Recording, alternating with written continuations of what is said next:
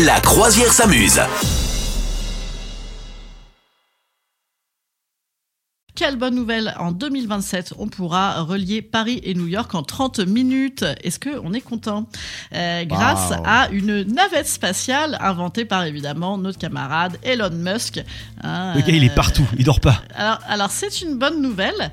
Euh, ou pas, tu vois, c'est-à-dire que ouais, c'est ouais. une bonne nouvelle pour les gens qui vont payer le billet 1 milliard de dollars, euh, potentiellement décédés euh, bah, dans, dans- dans- dans l'espace, hein, on ne sait pas. Et puis c'est également une très bonne nouvelle pour, pour l'environnement, hein, puisque ça va évidemment polluer, enfin si ça existe, euh, trois fois plus que n'importe quel euh, avion. Voilà. Donc en fait, c'était peut-être plutôt la nouvelle Le Monde est fou. Je crois que ce truc m'a tellement sauté aux yeux quand je l'ai vu que j'avais trop envie de vous en parler.